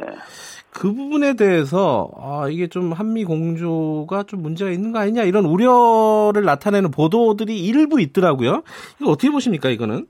뭐 표면적으로는 베네수엘라 사태 수습을 들었는데요. 네, 어, 뭐 특별히 변수가 될 만한 일은 아니라고 어, 봅니다. 왜냐하면 예, 그동안 업무 분장에 있어서 볼턴 보좌관은 중동 쪽을 주로 담당해 왔고 네, 어, 북미 협상은 이제 전적으로 이 국무부 폼페이오 장관과 비건 대표 쪽으로 중심이 쏠려 있었기 때문에 네, 이번에 사실 볼턴 보좌관이 서울에 온다는 게 좀 마음에 걸렸는데 음. 변수가 안 생겨서 다행인 측면도 있죠. 아, 오히려 다행일 수도 있다. 이런 예, 말씀이시네요. 그리고 최근에 좀 화제가 됐던 발언 중에 하나가요. 그 김정은 위원장이 이런 얘기를 했어요. 저는 아버지고 남편이다 나도 내 아이들이 네. 핵을 짊어지고 살기를 원치 않는다. 이게 이제 앤드류 김 CIA Korea Mission 센터장 전 센터장이 예. 어, 강연에서 밝힌 내용인데 이게 굉장히 좀 이채로웠어요. 그게 북한의 지도자가 이런 말을 했다는 게 밖으로 이렇게 어떤 유출되거나 공개된 적이 별로 없지 않습니까? 이 발언은 어떻게 받아들이고 계세요? 그러니까 미국의 CIA 책임자에게 내 아이들이 핵을 짊어진 채 살기를 원치 않는다. 네, 미국의 CIA 책임자에게 예, 또 남한의 대통령에게 예, 에, 베트남의 길을 가고 싶다. 네. 또 어, 남한의 대통령이 평양의 능라도 경기장에서 직접 평양 군중 15만 명을 향해서 공개적으로 네, 어, 핵무기와 핵 위협이 없는 평화로운 한반도를 만들기로 김정은 위원장과 약속했다. 음, 이런 일련의 맥락은 그 김정은 김정은 위원장의 전략적 결단을 뒷받침하는 사례들입니다. 네, 그리고 지난주 노동신문이 이렇게 보도를 했어요. 김정은 위원장이 알렉산더 대왕이 고르디우스의 매듭을 단칼로 잘랐듯이 예, 결단을 내린 것이다 비핵화는. 네, 어, 그러니까 김정은 위원장의 이제 위대한 결단이다. 이제 이걸 부각시킨 것이고 네, 그리고 거기서 중요한 대목은 우리에게는 되돌아갈 길이 없다라고 음. 노동신문 그 북한 인민들이 다 보고 학습하는 신문들이죠. 네, 그래서 일단 북은 어, 베트남의 길이라는 전략적 선택을 내리고 그 길을 지금 가면서 주변을 사주 경계를 하고 있는 상황이라고 보아집니다. 예. 마지막으로 요거는 조금 결이 다른 부분이긴 하지만은 의견을 한번 좀 여쭤보고 싶어서 어, 예. 여쭤볼게요. 이게 일본과의 관계가 지금 점점 복잡해지고 있어요. 우리가 예. 이게 좀 북미 그리고 남북 이쪽 대화들은 원활하게 좀 진행이 되고 있다는 분위기인데 일본이 좀 소외되는 느낌도 있고 일본에서 지금 우리랑 계속 마찰이 있지 않습니까? 이거 어떻게 해결해 가는 게 현명하다고 보세요? 예, 일본을 끌어들여야 한다고 생각합니다. 네. 북한 비핵화와 관련해서 네. 어, 2005년 9.19 그 공동선언 때도 어, 일본의 일정 부분 참여를 네. 그리고 우리가 일본의 메신저 역할도 해줬거든요. 네. 어, 일본은 온저, 오로지 납치자 문제에 관심이 있습니다. 네. 그래서 이 문제와 관련해서는 우리가 협력을 해주고 네. 어, 일본이 북한 비핵화와 관련해서 한반도 비핵화 관련해서 해방군의 역할을 하지 않도록 네. 협력자의 역할을 할 수 있도록 특히 북이 베트남의 길에 관심이 있는데 이 네. 길을 가는데 일본의 조력이 또 필요하거든요. 네. 그래서 어, 과거사 문제와 그리고 북핵 문제를 분리할 필요가 있습니다. 네. 사핵 분리 이렇게 말할 수 있겠죠. 네. 역사의 역사 문제와 핵 음. 문제 분리가 필요하다고 생각합니다. 일본을 어, 좋은 쪽으로 좀 끌어들이기 위해서 지혜가 필요하다 이렇게 어, 생각이 되네요. 예, 예, 여기까지 듣겠습니다. 고맙습니다. 예, 감사합니다. 정동영 민주평화당 대표였습니다.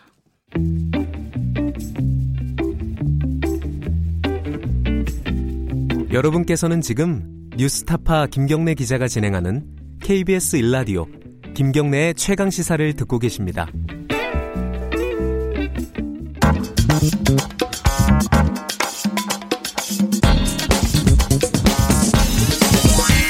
뉴스의 재발견.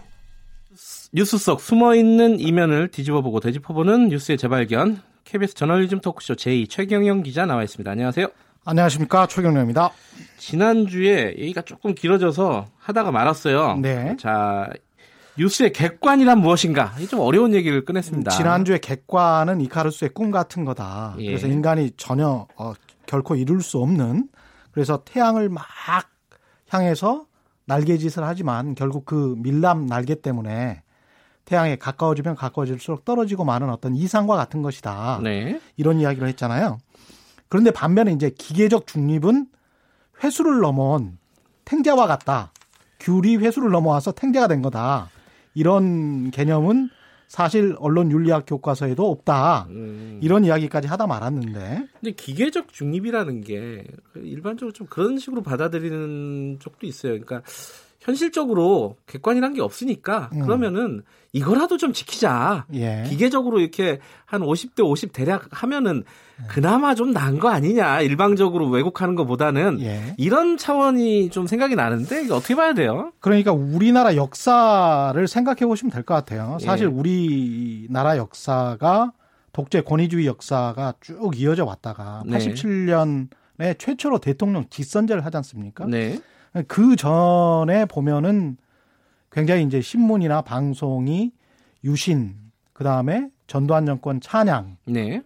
거의 그런 시기였고, 87년에 대통령 직선제를 할 때 그 선거 보도 행태를 보면 있잖아요. 네. 그때 노태우 후보가 한 4분 정도 나왔다. 예. 방송 리포트에. 그러면 김영삼 후보가 한 1분 반, 김대중 후보가 한 1분 10초, 아. 김종필 후보가 한 1분. 87년 대선 때 제가 그 방송 테이블 쭉 보면요. 예. 9시 뉴스가 그렇게 구성이 돼 있습니다. 실제로. 그러니까 후보들은 4명인데 예. 보니까 야당 후보 3명 합치면은 노태우 후보, 여당 후보 1명하고 양이 비슷하네요. 약간 적어요. 아, 그래요? 약간 적고 야당 후보 같은 경우는 김영삼 후보나 김대중 후보 같은 경우는 끝에 말미에 리포트 말미에 꼭 야당 지지자들끼리 싸우는 장면을 보여줘요. 아, 일부러 넣는군요. 예, 그게 편집을 87년 할 때. 대통령 선거 때 일반적인 보도 행태였습니다. 예. KBS건 MBC건 예. 왜 그랬냐라고 제가 선배들한테 물어보니까 그때 의석수가 그 정도가 됐을 거다. 아, 그 아까 말씀하신 그 시간 비율 정도가 그렇죠. 의석수의 비율이었을 것이다. 그게 공정의 개념이었다는 거죠. 한국 언론인들에게는. 참 신기한 일이네요. 그 불과 한 30년 전 일인데. 그렇죠. 그죠? 그리고 난 다음에 생각해 보면 실제로 최초의 정권 교체라는 건 97년도에 이루어진 거거든요. 네. 한국이. 그러니까 이제 갑자기 어떻게 그러면 방송을 해야 되지? 음. 어떻게 뭐 기사를 써야 되지? 이런 난관에 봉착하게 된 거예요. 음, 안 해봤으니까요. 안 해봤으니까. 예. 그 전까지는 찬양만 하다가 예. 그 다음에는 적절하게 의석 에 따라서 그러니까 기존의 권력을 그냥 인정해 버리는 거죠. 예, 예. 현상 유지를 시키겠다는 어떤 일념 하에 예. 그런 식의 시간 배분을 하다가 나중에는 어떤 식의 보도를 하게 되냐면 예. 비슷하게 시간 배분을 합니다. 뭐 가령 1분 20초, 1분 20초 비슷하게 시간 배분을 하는데 인터뷰의 어떤 질에서 바, 바꿔진다든가 아, 가령 예를 들어 보자면 인터뷰를 가령 15초씩 똑같이 한다고 쳐요. 예. 그런데 거기에 철도를 넣거나 도로를 넣는 게 그 지역구의 현안이다. 총선 때. 예. 그러면 여당 후보 같은 경우는 아, 여기 지역구에 예. 제가 어, 꼭 철도나 도로를 놓겠습니다. 이렇게 이야기를 한- 한단 말이죠. 네. 야당 후보 같은 경우는 우리나라 민주주의를 회복시키겠습니다. 약간 뜬구름 잡는 얘기. 뜬구름 잡는 이야기를 예. 한단 말이죠. 그렇게 10초나 15초씩 똑같은 시간 배율을 하면 누구를 찍겠습니까? 아, 그러니까 이게 기계적으로 15초씩 똑같이 넣는다고 절대 공정해지지 않는다. 절대 공정해지지 변수가 않아요. 그거 말고도 너무너무 많다. 너무너무 많죠. 음. 그러니까 기계적 중립 같고 공정한 것 같고 그렇지만 사실은 언론이 독자나 시청자를 속일 수 있는 방법은 굉장히 많습니다. 이거 말고도 가령 뭐 헤리티지 재단이라는 곳이 있는데 미국이요? 예. 예. 이게 누가 아 뭐 일반적인 기자들은 다 알죠. 미국의 보수적 싱크탱크입니다. 예. 홈페이지에도 자기들의 사명이 미국의 보수적 공공 정책을 수립하고 증진하는 곳. 음. 본인들이 그렇게 이야기를 하고 있어요. 예. 그런데 조선일보 같은 경우는 헤리티지 재단을 소개를 할때 네. 미국의 보수적 싱크탱크라고 이야기하지 않습니다. 네. 그러나 KBS나 MBC, SBS, 중앙일보 같은 곳은 미국의 보수적 싱크탱크라고 이야기를 해요. 음. 그러면 이게 독자나 시청자들에게 어떤 어감을 주느냐? 네. 싱크 미국의 그냥 권위 있는 싱크탱크라고 이야기를 해버리면 네. 중립적이고 객관적인 것처럼 보이죠. 그렇죠. 음. 그렇죠. 그렇지만 미국의 보수적 싱크탱크라고 하면 아 이거는 보수적 싱크탱크니까 네. 다른 의견도 있겠구나. 이 사람들은 보수적이어서 북미 관계를 이렇게 볼 수도 있겠구나. 이렇게 상황을 객관적으로 독자나 시청자들이 볼 수 있다는 말이죠. 음. 그런데 조선 조선일보처럼 이렇게 보수적 싱크탱크라는 말을 자주 빠뜨려 버리면 오히려 본인들은 객관적인 척 보이지만 음. 독자나 시청자들은 전혀 상황 파악을 객관적으로 할 수가 없는 그런 이상한 형태로 가버린다는 것이죠. 참 고민이 돼요. 그러면 음. 이게 50도 50 맞춘다고 해결이 되는 게 아니다. 이러면 또 뭐 어떻게 해야 됩니까 이게 참. 그러니까 지난번에 예. 이명박 정부 이명박 대 이명박 대통령이 당선이 됐을 때 네. 그때를 생각해 보시면 되는데 네. 이명박 대통령이 당선됐을 때 BBK랄지 다스랄지 굉장히 많은 의혹이 있었잖아요. 네. 그럴 때 이명박 대통령 후보에 관해서 그러면 얼마나 보도를 했느냐. 음. 그 의혹에 관해서 얼마나 보도를 했느냐. 상대방 후보였던 정동영 후보의 의혹은 얼마나 있었느냐. 도덕적 결함이랄지 부패 의혹이 얼마나 있었느냐. 근데 배분했던 시간이 거의 다 비슷하거든요.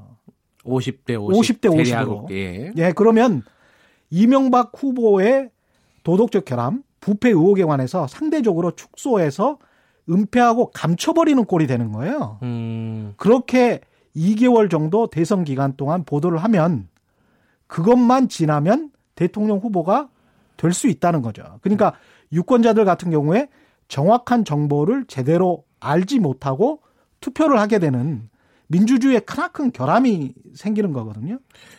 그래서- 50대 50으로 보도를 하는 게 오히려 공정하지 않을 수도 있다. 그렇죠. 그러니까 예. 이제 언론의 가장 큰 사명이라고 하면 유권자에게 유권자에게 필요로 하는 정보를 준다. 예. 이게 언론의 가장 크나큰 사명입니다. 민주주의에 있어서. 그런데 50대 50으로 보도를 하면 진실 추구를 안 하기 때문에 네. 사실 검증을 안 하고 이 사람은 이렇게 이야기했고 저 정치는 이렇게 이야기했습니다. 이렇게 하면서 이제 끝나버리거든요. 비율을 보지 말고 오히려 정확한 보도인지 사실관계 사실을 검증했는지 진실을 추구하고 있는지 그렇죠. 그게 시간이랄지 어떤 그 어, 내용에 있어서 음. 50대 50하고는 전혀 별개 문제고 그게 훨씬 더 상위의 가치에 있을 수밖에 없다는 거죠. 현대 민주주의의 언론의 가치라는 거에 내용이 있어서 포괄적인지 이런 부분들을 더 유심히 봐야 되지 단순히 몇 초 몇 초냐 이게 중요한 건 아니다. 기계적 중립은 예. 사기에 가깝다. 예. 자, 사기에 속지 마시기 바라겠습니다. 여기까지 듣겠습니다. 고맙습니다. 고맙습니다. 뉴스의 재발견 KBS 저널즘 토크쇼 제2 최경영 기자였습니다. 2부는 여기까지 하고요. 3부에서는 윤여준 전 장관과 함께하는 보수의 품격 마련되어 있습니다. 일부 지역국에서는 해당 지역 방송 보내드립니다.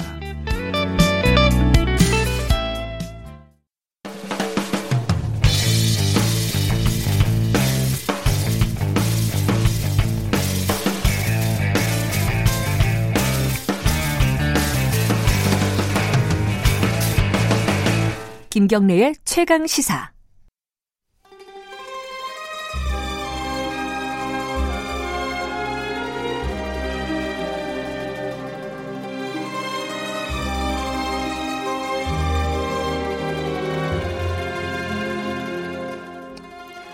네, 진정한 보수의 가치와 품격은 무엇인지 우리 사회의 뜨거운 현안을 보수의 시각으로 들여다보는 시간입니다. 보수의 품격. 윤여준 전 장관님 나와 계십니다. 안녕하세요. 네, 안녕하십니까. 오늘은 어, 국회 얘기를 좀 해보겠습니다. 안 할 수 없죠. 뭐. 예. 지금 1월도 사실상 뭐 문을 닫았다고 볼 수 있는데 그렇죠. 2월은 아예 이제 열리 네. 소집 자체가 안 될 것 같아요 지금. 어, 이걸 아 이게 참 고민이에요 저도 왜냐하면은 이 국회가 막혀 있다라고 얘기를 하면은 어 여당 지지자들은 이 야당 때문에 그렇다. 야당 지지자들은 아 여당이 뭐 빌미를 제공한 거 아니냐.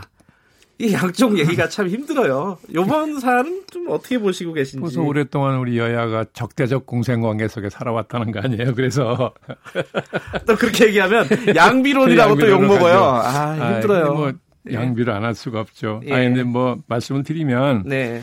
자 지금 국회가 이제 금년 들어서 두 달 동안 전혀 열리지 않았잖아요. 네. 그래서 지금 국정이 효율적으로 집행이 안 돼요. 음. 법과 제도로 뒷받침이 안 되니까. 네. 예. 그러면 이게 어떻게 되느냐 하면 국정이 효과적으로 집행이 효율적으로 안 되면 결국 국가 능력이 점점 없어지 약해지잖아요. 네. 지금 이 엄청난 이 변화의 시대, 전환의 시대에 국가 능력이 참 최고도로 발휘돼야 되는데 그게 안 되잖아요. 네. 정말 오래 지속되면 정말 안 되는 겁니다. 이거 여야 정치인들이 그걸 좀 생각해 줘야 되는데 그럼 왜 이런 일이 계속 반복해서 일어나느냐? 네. 수십 년 지금 계속 우리가 지켜보는 거잖아요, 이게. 네. 네. 제가 보기에는 뭐 여러 가지 원인이 있습니다. 뭐 대통령의 리더십 성격도 어? 요인일 수 있고 네. 또 제도도 요인일 수 있죠. 근데 제가 보는 것은 이게 권위주의 시절의 민주화 투쟁 지속적으로 했잖아요, 민주화 네. 투쟁을. 거기서부터 이게 저는 시작된 거라고 보는 거예요. 무슨 뜻이냐면 예. 자 우리가 그 격렬한 민주화 투쟁을 했어요 오랜 세월 동안. 그렇죠. 그렇죠. 예. 그러는 과정에서 그 격렬한 민주화 투쟁의 수단으로 대의민주주의 제도를 마비시키는 것까지를 국민이 용인했어요. 그랬었죠. 그렇지 예, 않습니까? 예. 예. 그러니까 모든 극한 투쟁에 박수를 쳤다고요. 음... 예? 그렇잖아요. 그때는 국, 많은 국민들도 국가를 억압기구라고 봤으니까 네. 민주화 투쟁하는 분들만이 아니라 예. 그러니까 그 억압기구에 극렬하게 저항하는 것을 박수를 쳤어요. 용인했단 네. 말이죠. 자 이게 87년 민주화 이후에도 불행하게도 그죠? 이런 현상이 계속이 됐어요. 음. 네? 왜 그러냐? 자, 보 생, 생, 한번 기억 되살려 보시라고요. 김영삼 대통령 예. 때 야당은 지금 여당의 민주당의 전신이죠. 네. 김대중 대통령 때 야당은 지금 그죠?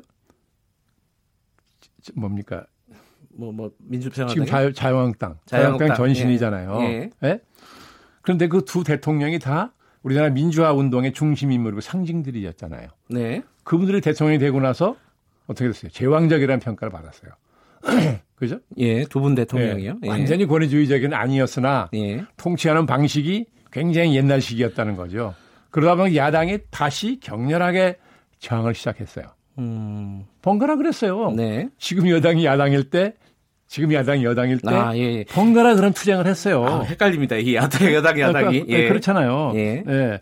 그러다가 자 이제 이명박 박근혜 대통령 시절에 와서는 네. 이게 어선을 피 다시 권위주의로 회귀하는 듯한 음. 그런 모습을 보였잖아요. 네. 그러나 야당이 뭐 더 극렬하게 저항을 해서 네. 지금 기억 안 나세요? 국회에서 우리가 민의의 전당이라고 하는 국회에서 전기톱, 아. 해망치, 체류탄까지 나왔어요. 예. 네? 이게 이게 민주주의의 전당입니까? 음. 이게 이게 쭉 그렇게 이어져 왔다고 최근까지도 그런 아주 극렬한 그러니까 민주주의를 지키기 위해서 네. 민주주의를 추구하기 위해서 비민주적인 방식을 쓰는 게 피차 용인이 됐다는 거예요. 네. 여야 정치인들끼리도 의뢰 그러려니 하고 음흠. 국민들도 한편으로는 욕을 하면서도 의뢰 전부터 그래 왔으니까 정치권은 의뢰 그러려니 이렇게 내려왔다는 거죠. 국회에서 좀 싸우고 소리 좀 지르고 이러는 게 굉장히 자연스러워졌어요, 사실은. 원래 네. 국회는 말로 싸우라는 곳이죠. 네. 각각 지지 세력이 다른 정당이 모인 곳이니까 말로 싸워서 그걸 조정하는 거잖아요. 대화 타협으로. 예. 예. 안 되면 다수결로. 예. 근데 왜 말로 싸우라고 그랬더니 몸싸움 멱살잡이 하다 예. 그것도 모자라서 이제 막 전기톱 수류탄까지 나오냐는 거죠. 여기까지 음, 갔어요. 네. 그럼 더 이상 뭐더 가겠어요. 음. 자 그러다가 뭐예요? 촛불 혁명이 났습니다. 네. 네, 혁명이라고 부르죠. 예. 예. 근데 그 그때 그 촛불 시위에 기속적으로 참여했던 사람들 대상으로 여론조사를 해보니까 왜 이렇게 나오느냐? 가장 큰 이유가 뭐예요? 민주적 가치의 훼손에 대한 분노 때문에 나왔다는 거란 말이에요. 네. 예? 예. 그래서 정권이 바뀌었습니다. 대통령이 탄핵을 받고. 예. 그래서 촛불 정권과 광화문 대통령이 등장을 했어요. 예. 그죠? 예. 그럼 이게 없어져야 되잖아요. 음. 예? 근데 정도의 차이는 물론 있지만 지금도 여야가 결국 뭐예요? 국한 대결하잖아요. 네. 어? 그 국회가 안 열린단 말이죠. 예. 그럼 이게 달라진 게 뭐냐? 이게 왜 그러냐 하면 제가 볼 때는 그렇게 수십 년 동안 그런 식으로 그 투쟁을 피차해 오다 보니까 이게 하나의 풍토가 돼 버렸어요. 정치 음, 풍토가. 네. 그러다가 이게 계속되니까 이제는 한국 정치의 문화 참 나쁜 뜻으로 네. 네? 고질병처럼 하나의 문화로 정착 된 게 아니냐 하는 걱정이 생길 정도라는 거죠. 네. 그러니까 이렇게 그죠? 촛불 정권이 들어서고 광화문 대통령이 취임한 이후에도 정도의 차이는 있지 비슷한 일이 계속 벌어지는 이유가 뭐냐는 거예요. 자, 지금은 예? 정권은 야당은 적폐 세력으로 몰아요. 예. 그죠? 요새 야당은 정권은 뭐라 그래요? 좌파 독재라 그래요. 예. 그러면 이게 과거에 민주 반민주 구도하고 뭐가 본질적으로 다릅니까? 음. 비슷하잖아요. 과거의 네? 프레임에서 양쪽 다 한치도 벗어나지 못하고 있다. 그렇죠. 그럼 그럼 예. 그렇게 들은 거잖아요. 예. 그러니까 이거를 제가 볼 때는 그럼 이거 어떡할 거냐. 예. 예? 예. 아, 그리고 심지어 지금은요, 여야가 저렇게, 국민이 볼 때는 저렇게 극한 투쟁을 할 만한 이슈가 아니라고 생각하는 걸 가지고 북한 투쟁하는 면, 보이는 면이 있어요. 그러니까 네. 요새 국민 중에 무슨 얘기 하는 사람이 있냐면, 거대 정당 둘이 여야. 네. 선거법을 안 고치려고. 아. 예? 선거제도 예, 개, 개혁을 안 하려고. 네, 그래서 예. 내달 15일까지인가가 시한이라는 예, 거 아니에요, 말하자면. 예. 예? 예. 그러니까 그냥 무턱대고 논리로는 뭐 그죠? 비례 연동제 비례대표라든지 뭐 이런 뭐 이런 거에 대해서 대응하기가 쉽지 않으니까. 음. 예. 그러니까 이걸 이렇게 격돌해서 국회를 마비시킨 상태로 시간을 끌려고 그런다라고 해석하는 사람까지 있어요, 지금. 아, 이건 약간 이제 음모론 같은. 음물, 음모론적 시각이지만. 예. 네? 뭐 그렇사하게 들리잖아요. 예. 네, 과거 행태가 그랬으니까. 그러면요, 제가 윤현준 장관께 좀 여쭤보고 싶은 게 지금 국회에 지금 부딪히고 있는 이유를 보면요. 네. 이제 표면적인 이유를 네. 보면은 뭐 예컨대 조혜주 선관위원 임명 네. 강행 그리고 손혜, 손혜원 의원 논란 뭐 그리고 뭐 김태우 네, 네. 전 수사관 논란 이런 걸 가지고 뭐 특검을 하자 국정조사를 하자 뭐 이렇게 가고 있어요. 근데 이쪽에서는 이제 여당 쪽에서는 못 받아주겠다. 일단 국회를 열고 대화를 하자. 여기서는 안 된다. 자 이런 상황을 그러면은 과연 어떻게 주고받아서 푸는 것이 합리적일까? 아니, 뭐, 뭐 우리가, 이번 케이스를 공부하자는 건 아닌데 어떻게 예. 뭘 주고받고 하냐 하는 것까지 우리가 얘기할 수는 없고 그럴 예. 수도 없고 이거 오로와 나싱이잖아요. 옛날에 항상 썼죠. 전문이 예. 아니면 전무 아니에요. 지금 피차에. 예, 예. 이건 민주정치가 아닌 거예요. 음. 아, 민주정치는 절충과 타협의 정치 아니에요? 네. 네? 근데 지금 양쪽이 다 일치를 안 하겠다는 거잖아요. 그냥 예. 오로와 나싱이잖아요. 전부냐 전무냐 아니에요. 예. 이건 안 되는 거죠. 어느 쪽이 옳고 그르걸 떠나서. 음. 예. 네? 그러면은 아까 말씀하신 지 그러면 어떡할 거냐 이건데 어떻게 해야 됩니까 이거? 아 그러니까 피차에 양보할 걸 양보할 생각을 해야 되는데 예. 예? 전혀 양보를 못한다 아무것도 예. 이렇게 하는 이유가 뭐냐 국민도 납득을 못하는 거예요. 그러니까 뭐냐 거대 정당 둘이 지금 선거제도를 유지하는 게 자기들 이해에 맞으니까 네. 예?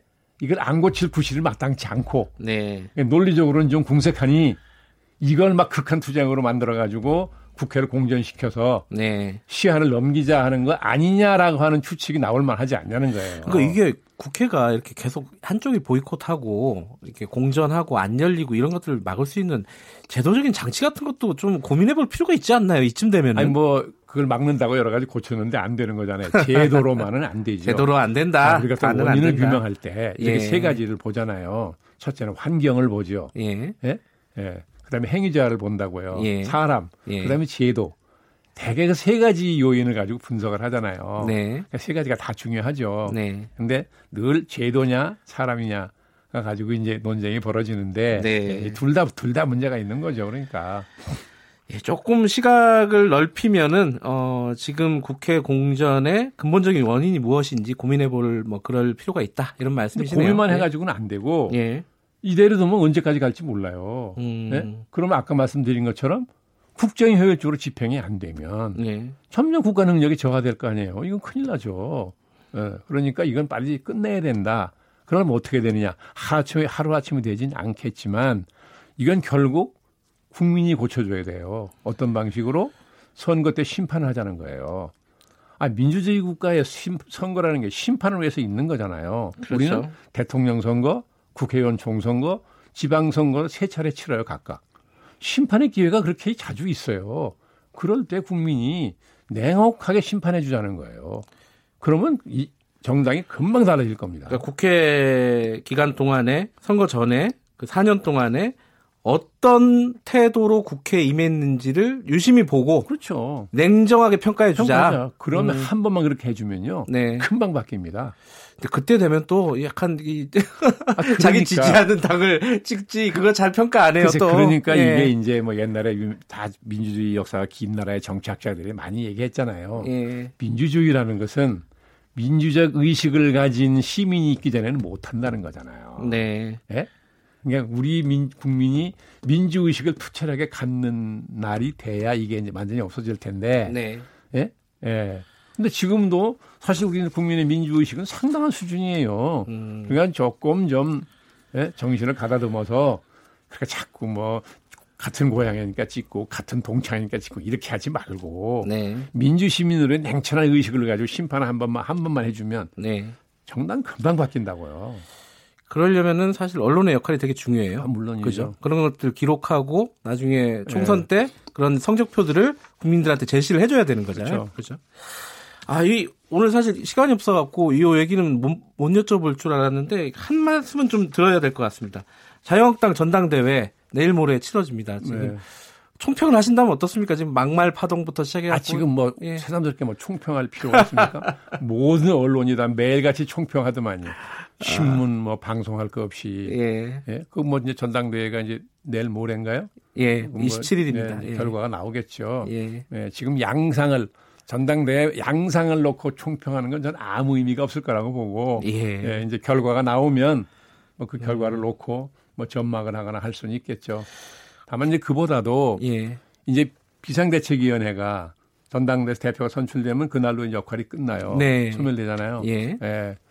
그래서 이 비대위가 지금 6개월, 7개월 정도 예. 됐죠 아마. 네. 김병준 위원장 네. 비대위요. 예. 그래서 비대위가 나름대로 매우 어려운 여건 속에서 시기적으로 상황적으로 네. 어려운 여건 속에서 출발해서 뭐 다들 고생을 많이 하셨겠으나 자 이게 결과가 참담하게 된 게 이번 전당대회를 계기로 도로 침박당이라는 평가를 받았어요. 네. 그럼 도로 침박당이 7개월 만에 돼버렸으면 그럼 그동안 비대위가 한 게 뭐냐 하는 예, 질문을 받게 될 거라고요. 네. 그렇잖아요. 예, 그런 점에서 다들 뭐 애를 많이 쓰셨겠지만 아 정말 그 도로 침박당이라는 평가를 네. 받는 순간 비상대책위의 7개월의 존재 가치는 증발했다. 네. 전 그렇게 아쉬워하는 사람이고 그나마 오세훈 후보가 끝까지 박근혜를 극복하자고 안 그랬으면 자유한국당은 좀비 정당이 되는 거예요.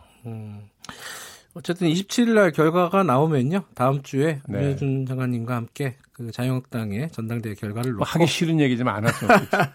한번 분석해 보는 시간을 가져보도록 하겠습니다. 오늘은 여기까지만 듣겠습니다. 고맙습니다. 네, 수고하셨습니다. 보수의 품격 윤여준 전 장관님이었고요. KBS 일라디오 김경래 최강 시사 듣고 계신 지금 시각은 8시 45분입니다.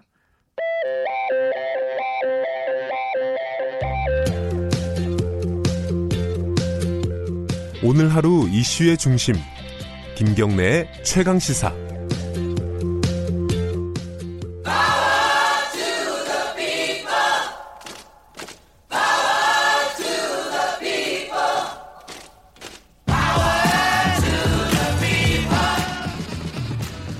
을의 입장에서 을의 목소리를 통해 함께 사는 세상을 생각하는 시간입니다. 지금은 을밀대 민생경제연구소 안진걸 소장 나와 계십니다. 안녕하세요. 네, 안녕하십니까. 오늘은 빈곤 문제에 대한 얘기를 좀 좀 큰 얘기를 하세요. 그죠? 예, 예, 예. 일단은 어 여기서부터 얘기를 시작해 보죠. 송파 세모녀 사건 5년이 지났습니다. 뭐 예. 바뀐 게 있나요? 어떻습니까? 2014년 2월 26일이었습니다. 네. 주인 아주머님께 죄송합니다. 마지막 집세와 공과금이다라고 해서 예. 그걸 유서로 남겨놓고 60대 여성과 30대 두 분이 스스로 목숨을 끊은 적이 있었죠. 네. 정말 우리 많은 국민들이 슬퍼했습니다. 제 목소리도 어, 항상 밝게 하고 싶은데 도저히 밝을 수 없는 예. 비참한 일이었지 않습니까? 어, 많이 나아지고 있다고는 합니다. 왜냐하면 뭐 아까 이제 계속 말씀하신 자유한국당에서도 그 문재인 정부의 복지 민생 대책이 뭐 포주기다라고 공격하는 걸 보면 예전에 비해서 늘어나고 있는 것은 사실인데 예. 그러면 이제 어, 이 빈곤층의 숫자가 줄어들었느냐가 이제 관건이 돼야 되잖아요. 네. 근데 정부 통계로도 어, 빈곤한데도 정부의 지원을 못 받고 있는 비수급 그러니까 복지 급여를 받지 못하고 있는 비수급 보통 얘기하는 사각지대 예, 그죠? 복지 제도의 사각지대에 93만 명이나 있는 것으로 나옵니다. 예. 뭐 한때는 뭐 100만 명에서 150만 사이도 왔다 갔다 했는데 조금 줄어든 거죠. 조금 줄었다. 예, 그래서 아. 그리고 이제 2022년까지는 뭐 40만 명 정도로 줄이겠다고는 되어 있습니다. 예. 그러니까 뭐 그런 대책들 좋고 그렇게 가, 야 되는 것이죠. 음. 근데 저는 항상 지적하고 싶은 게 이렇게 비참한 사건이 발생하면 정부나 지자체는 복지 민생에 이렇게 소홀했냐는 지적이 막 일잖아요. 그렇죠. 여론의 비등이. 예. 근데 막상 국회에서 그 복지나 민생 대책 세워가지고 예산 늘리려고 그러잖아요. 음. 그러면 꼭깍자고 하는 분들이 나옵니다. 그리고 그때는 또 언제 그러냐는 듯이 일부 보수 언론에서 퍼주기라고 공격을 합니다. 그러니까 이건 이율배 반짝이잖아요. 네. 정부나 지자체가 대책을 못 쓰였다고 공격 막 하다가 네. 막상 그 예산을 가져오면 퍼주기라고 지적하면서 깎아버리는 이런 행태는 안 맞는 것 같아요. 이제는요. 근데 이게 아까 이제 사각지대가 조금 줄긴 줄었다고 하셨는데 네. 아직도 갈 길은 먼 것 같아요. 그러니까 그죠? 93만 명이나 있다는 건 갈 길이 아주 멀죠. 자, 그 어떻게 그럼 93만 명이나 있느냐? 예. 저는 항상 우리 을밀대를 생각하면서 먼저 이렇게 준비를 하는데 지난주에 이제 동자동 쪽방촌도 예. 갔다 왔습니다. 여러 가지 이유로 거기 이제 서울시역 건너편에 대표적 으로 우리 빈곤층들이 모여 사는 곳이잖아요. 천 세대가 넘게 있습니다. 음. 그 한두 평 안팎의 쪽방에. 예. 제가 이제 어르신들 만나면 두 가지를 이야기합니다. 부양 의무자 기준. 음. 연락도 안 되는 아이들이 있다는 이유만으로 부양 의무자 그러니까 실제로 부양을 안 예, 하는데 부양을 안 하는 예. 그리고 심지어 연락이 된다 하더라도 제 주변에도 연락이 돼도 지원을 못 해주거나 지원 못 받는 그런 사람도 세대가 있습니다. 예. 그리고 예전처럼 부양을 바라지도 않고 부양을 하기도 어려워하는 분들도 있고요. 그러니까 예. 굉장히 다양한 이유가 있는데 어쨌든 부양 의무자가 있다는 이만으로 어, 생계급여하고 의료급여는 거의 못 받습니다. 음. 이제 어, 기초생활 보장급여 4개가 있습니다. 생계급여, 의료급여, 주거급여, 교육급여가 있습니다. 네. 네 개가 각각의 이제 기준이 중위소득에 뭐 생계급여는 중위소득의 한 30% 정도, 네. 4인 가구로 치면 어, 소득과 소득 인정이 다 합쳐서 한 138만 원 정도 돼야 돼요. 네. 그 이하만 받을 수 있습니다. 의료급여는 184만 원 이하만 받을 수 있습니다. 주거급여는 203만 원 이하, 교육금은 230만 원 이하만 받을 수 있는 것인데 그러면 138만 원 4천을 다 준다고 항상 또 이렇게 오해하는 분들이 있는 게 아니라 있는데 소득 그분이 있는 소득 인정액이나 재산 인정액을 싹 제하고 모자란 것만 일부 지원해 주는 네. 겁니다. 이제 이렇게 되어 있다는 거 다 받는 것도 아니다는 거 부양문제 기준 때문에 너무 많은 탈락이 있는 거죠. 네. 두 번째, 줬다 뺏는 기초연금이라고 하는 유명한 용어가 있습니다. 네. 어, 기초연금 제도가 생겨서 지금 문재인 정부는 30만 원까지 올해 올렸잖아요. 네. 근데 이제 이 기초생활 수권 기층 입장에서는 자 30만 원이 들어왔잖아요. 기초연금이. 아, 정부에서 우리 노인 어른 65세 노인 어른 중에 하이소득 70%에게 이렇게 올려서 고맙다고 하는 순간 예. 기초생활 보장급여가 이제 또 들어와야 되는데 거기서 30만 원을 제하고 줍니다. 음. 그러니까 줬다 뺏는 기초연금이란 말이 나오는 거죠. 그러니까 예.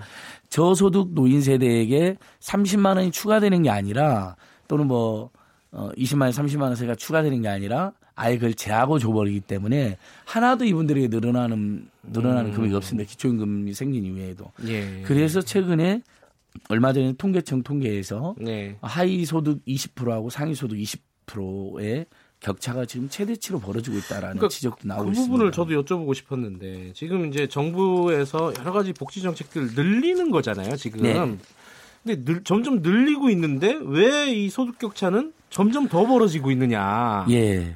이게 문제 아니겠습니까? 얼마 전에 공정거래 위원장님 나오셨죠. 네, 김상조 네. 위원장이 아주 길게 이야기하셨는데 두 가지 지적하시다 김상조 위원장님도 똑같습니다. 제 의견도. 일단 통계청 통계 산정 방식이 좀 바뀌었습니다. 예. 아무래도 우리가 노인 가구가 늘어났잖아요. 예. 또 실업 문제가 많이 해결 안 됐잖아요. 뭐 네. 최저임금도 올리고 아동 수당도 도입하고 기초연금도 인상하고 네. 작년 7월부터 항상 제가 말씀드리지만 어, 저소득 노인 세대에게는 통신비 만천 원씩 의무적으로 감면하는 제조도 생기고 사실 이걸 이용하는 분들 입장에서 가구 소득이 늘어났겠습니까? 늘어났겠습니까? 늘어나죠. 그렇죠. 어쨌든 몇십만 원이 생기는 거 아닙니까? 예.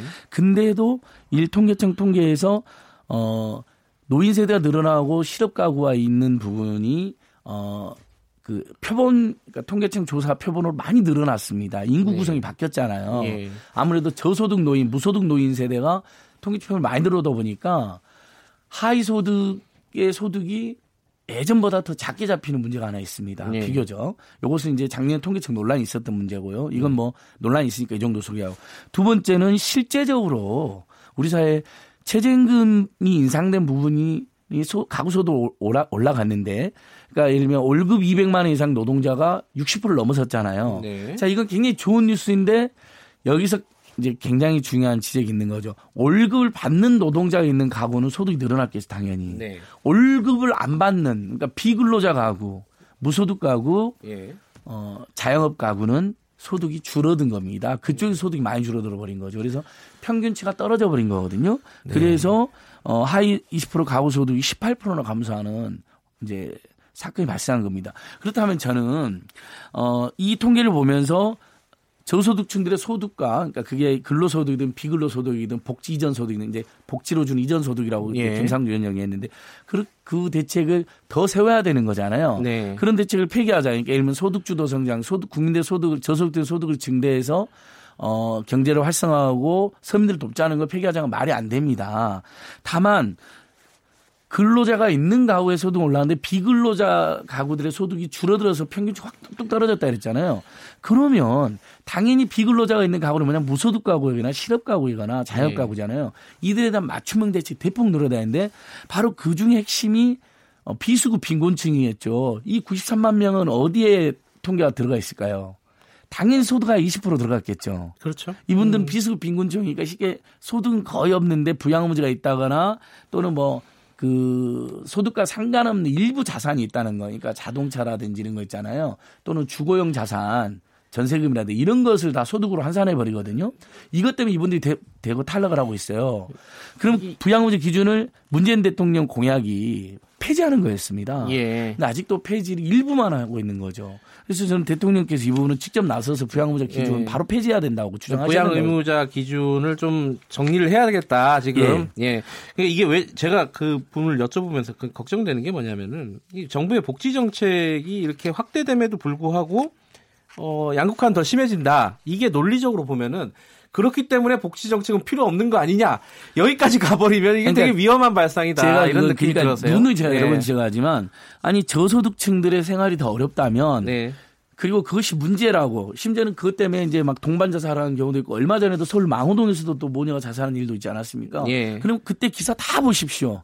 중도적인 언론, 진보적인 언론, 보수 언론까지 다 여전히 복제 사각지대가 많고 정부가 지자체 대책 부족하다고 지적을 합니다. 일단은. 예. 근데 그들이야 맞춤형 대책이 나오면 그걸 공격한단 말이죠. 네. 그럼 저소득층들의 70%는 임금 근로자입니다. 어찌됐든. 네. 나머지 30%가 비임금 근로자, 비임금 근로자인 네. 거거든요.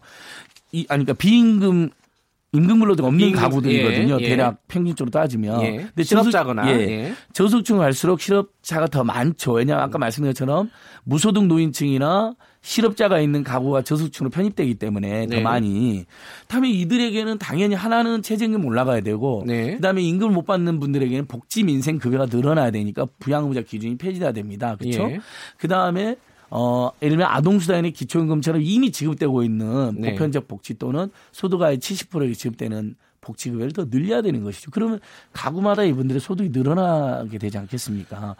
이제 음. 요런 대책들을 세워야 되는데 그것이 오히려 문제다. 소득조성자나 복지민생 대책 문제다 그러면 현재 지금 그거라도 있었기 때문에 이만큼 양극화가 저는 덜 벌어졌다고 생각합니다. 만약 그 대책도 없으면요. 그러니까 정부가 할 네. 일은 정부가 할 일이 있는 거고 시장에서 벌어지고 있는 일들은 또 다른 어떤 제도적인 어떤 보완 예. 장치가 좀 필요한 것이고. 뭐 그러니까 거죠. 이제 여기서 또 네. 하나 지적할 게 공공 부분의 일자리를 대폭 확충한 정책이 나오잖아요. 뭐 경찰관이든 네. 소방서든 일부 야당에서 반대하잖아요.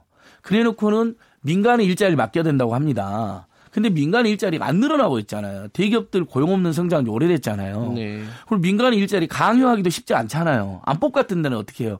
그럼 모든 나라가 하는 게 공공 부분에서 일자리를 어떻게든 늘리는 것이거든요. 그게 네. 질이 좋은 일자리다 아니면 임시적 일자리다. 근데 공공 일자리 늘리면 공공부문 일자리 늘린다고 공격을 해요. 일자리가 네. 없었고 저소득층들이 그더 소득이 줄어든 거로 나오는데 계속 말씀드린 것처럼 최저임금 임금이 올라간 노동자들은 좋았는데 최저임금 조차 못 받는 노동자들의 가구의 소득이 확 줄어들어서 지금 저소득층의 예. 양극화 심화된 거 나오면 결국은 일자리가 없는 노동자들 일자리는 공공 부문에 창출할 수밖에 없습니다. 정부와 예. 지자체 당분간 영원히 그래야 된다는 아닙니다. 시급하게는 부양 의무자 기준을 좀 정리를 해야 될 것 같고요. 맞춤형 예. 대책도 좀 노력을 해야 될 것 같습니다. 여기까지 듣겠습니다. 고맙습니다. 예, 고맙습니다. 민생경제연구소 안진걸 소장이었고요. 2월 25일 월요일 김경래 최강시사 여기까지 하고요. 저는 뉴스타파 기자 김경래였고요. 내일 아침 7시 25분 다시 돌아오겠습니다.